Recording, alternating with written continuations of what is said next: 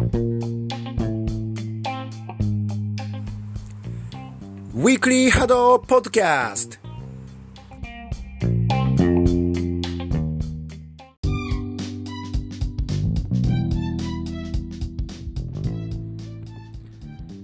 どうも、暫定パーソナリティの岸本です。先日インスタ見てて驚いたんですけど、UK にもリーグができてる、できたんですね。11チームいるっていう、えっ、ー、と、プレミアシップ1、プレミアシップ2、チャンピオンシップ1っていう、今のところ3つのカテゴリーっていうかランクに分かれてるみたいなんですけど、サッカーも、サッカーもね、あの、イングランドプレミアリーグの次がチャンピオンシップなので、同じような分け方になってるんだなと思うんですけど、IDK が1位で、全11チーム、リーグに参加してるらしいですね。そしてこのランキング表にですね、我らがかすみさんが載ってるんで、かすみさんが多分ね、あの、牛耳ってるリーグなんだと思います。はい。えー、予選開催されましたね。えー、ウィンターカップの予選が開催されまして、予選通過の3チームが決まりました。やっぱり予選はいいですね。リアルタイムでも少しだけ見てたんですけど、見る側もドキドキして、やっぱ予選って面白いなと思いました。ではそんなウィンターカップ予選1周目の出場チームは思考高血ダックス、野獣と美女、和心、ラレップ .ch、ラフモンスターズ、暁、フェンリル、ノバ、デボレクラウン、ヒューブリス、幕府、ピノの12か12チームでした。えー、結果は優勝ラフモンスターズ、準優勝デボレクラウン、第3位が思考高血ダックス。ということで、この3チームが、えー、本戦出場権を獲得しました。あの惜しくもねあのトーナメント通過してけど4位だった暁も含めてなんか今シーズンの大会の結果からすると順当だったなっていう感じるあの4チームがのトーナメントに残ってたんじゃないかなと思いました。ランキング的には今回出場したチームだと野獣と美女和心ラレプロと CH が上位でデボレクラインはね今回出場したメンバーの中では下位の方なのでランキング的にはそういう風に見えないかもしれないんですけど今シーズンの大会の成績からすると、順調だったんで、順当だったんじゃないかなと僕は思いました。ということで優勝はラフモンスターズ。昨シーズンはあのサマーカップはですね、惜しくもあと一歩で本戦出場を逃してしまいましたが、見事1位通過で決めましたね。オッツ選手の決定力の高さっていうのは毎度すごくて、あの今回も予選のヒュブリス戦とか特に点取ってましたけど、他の部分でもすごいなと思ったのが、オッツ選手に限らず、あのー、壁を、相手が壁使ってくると点を取るチャンスが少ないはずなんですけど、あの、体格の隙間が空いた時とか、もしくは対面のサイドラインの隙間とかが空いた時に、狙いに行くまでのね、なんですかね、判断とか動きが早いところでしたね。これは、ね、イカハチ選手もそうで、予選2つ目のノバ戦で、えー、っとそういうのがすごい分かるところがあって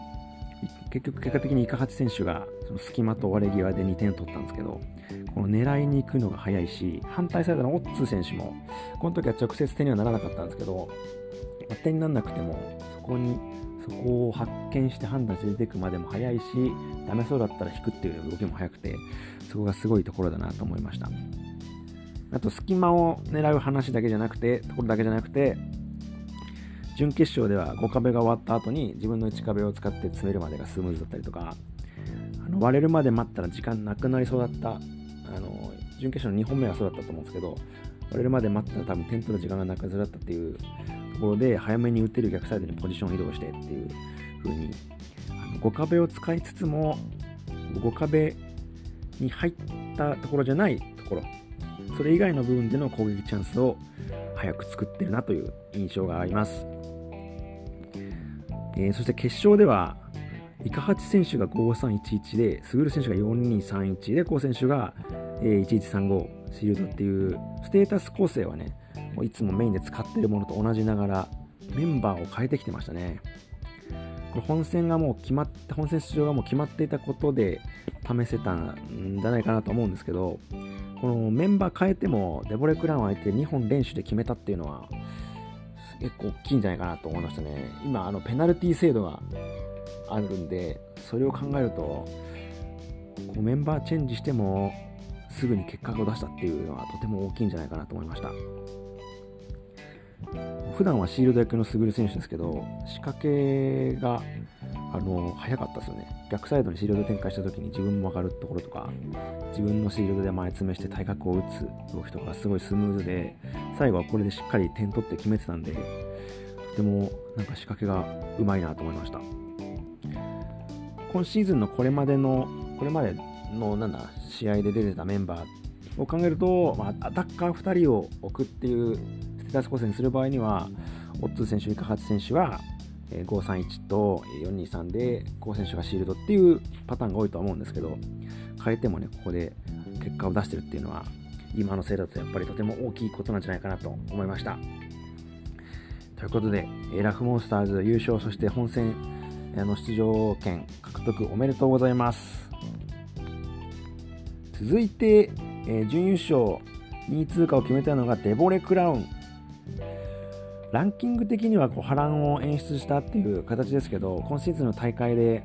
あのアドバンスでも安定していたし、ルーキーズカップも取ったし、結果はずっと残してきていたので、やっぱり力があるんだなという2位通過だったと思います。僕の見た印象だと、でもいつもよりあの攻撃が安定してなかったように見えたんですよね。こうアドバンスだとアタッカー2人構成っていうのが多いのに対して、今大会で2壁を多く使っていたので、感覚が少し違ったのかもしれないし、まあ、相手に球を集められちゃうのでね、そういうのもあると思うんですけど、まあ、予選だから、あのグランドスラム予選だから多少プレッシャーもあったのかもしれないなと思うんですけど、なんとなくいつもより攻撃が安定してなかったなというふうに思いました。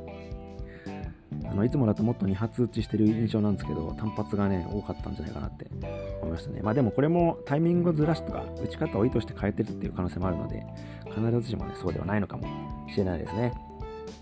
本戦2壁使うんですかねなんか両サイドアタッカーの真っ向勝負ではなくて、失点を防ぎつつ、ジル選手のエイムをぶつけていくっていう風にするんですかね。やっぱり、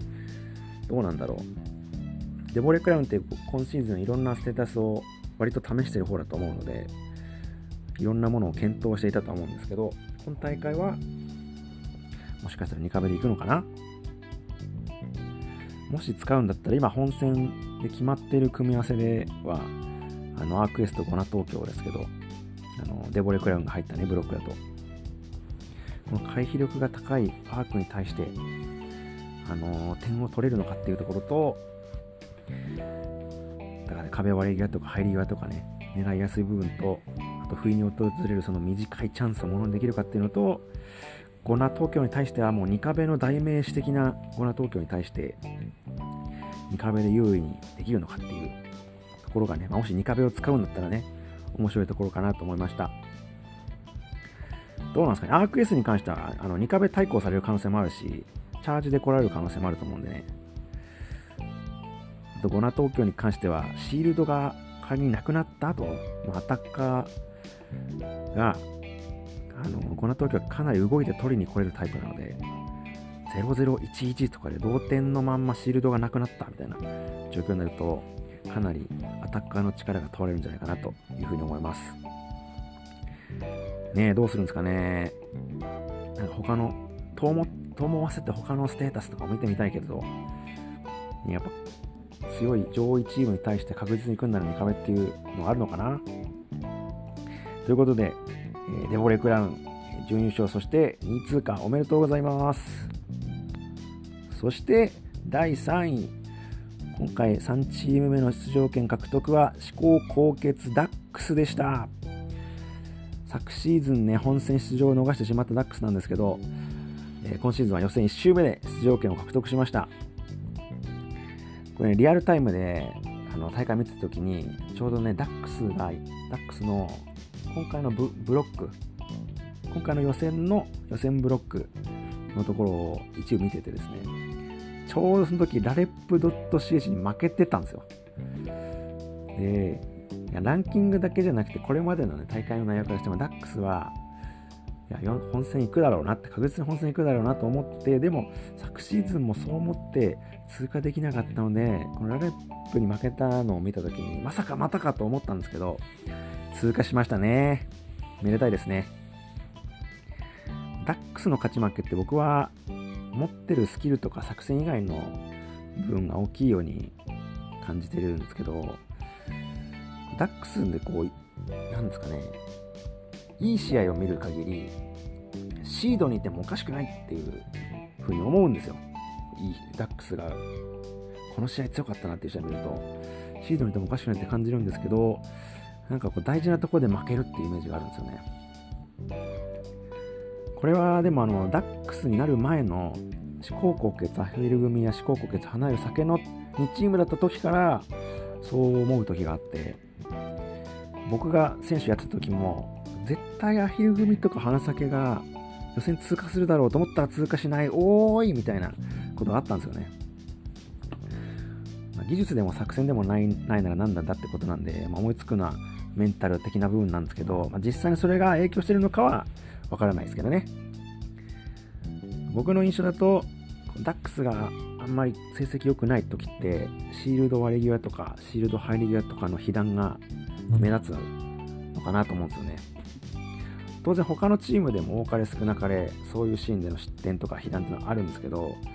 ダックスはこれが目立つ時に大会の最終的な結果もあんま良くないなっていう気がしますね。シールドの割り際とかって、まあ、どう動くかもしくは動かないかっていう技術でもあるんですけどこう攻撃とか壁割りへの意識が向きすぎていないかみたいな他のところへのケアに意識が行き過ぎてないかみたいなのが大きいと思うので、まあ、その場面での意識のあり方あとその場面での意識のあり方っていうのは試合入る時の状態も影響してると思うんですよね、まあ、実際にそのメンタル的な部分があの結果に強く出ているのかどうかは分かんないんですけどもしそうだとしたらまあ、前回落としたけど今回通過できたっていうのと、まあ、今回ブロックも結構ギリギリの通過だったと思うんですけど結果的には本戦出場できたっていうのはとても大きいんじゃないかなと思いました。落とすことはあるんだけど確率の問題であってやっぱり力的には上に上がる力あるんだなっていうことだと思うんで本戦でも活躍できるんじゃないかなと思っています。ということで思考骨血ダックス3位通過おめでとうございます。という、えー、予選1周目の結果でした。2周目どこが通過するんですかね。やっぱり暁はいきそうな感じあるかな。あと和心、和心ラレップ、野獣フェンリルとかですかね。有力そうだなっていうところからすると。でもあれなんだな。幕府の M 杉さんめちゃくちゃ点取ってたんだよな。だから、どこかがね、えーっていう結果を残すかもしれないし、また予選2周目も楽しみにしていたいと思います。では最後に、今予選の得点ランキングを発表します。上位5名。えー、1位、バク、M 杉選手、18得点。えー、2位、デボレクラウン、ジュリ選手、16得点。えー、っと、3位が同率3位が2人で、四国高血ダックスのミキティ選手13得点、暁の源選手13得点。そして第5位がラフモンスターズのオッツ選手が12得点でした。M 杉選手めっちゃ取ってたもんね。あの、あれはまあ相手チームの出方次第というところもあったから、あのー、点を取れるような試合ではあったのかもしれないんですけど、それにしても乱打戦でしたね、あれね。ラレップ .ch と幕府の試合。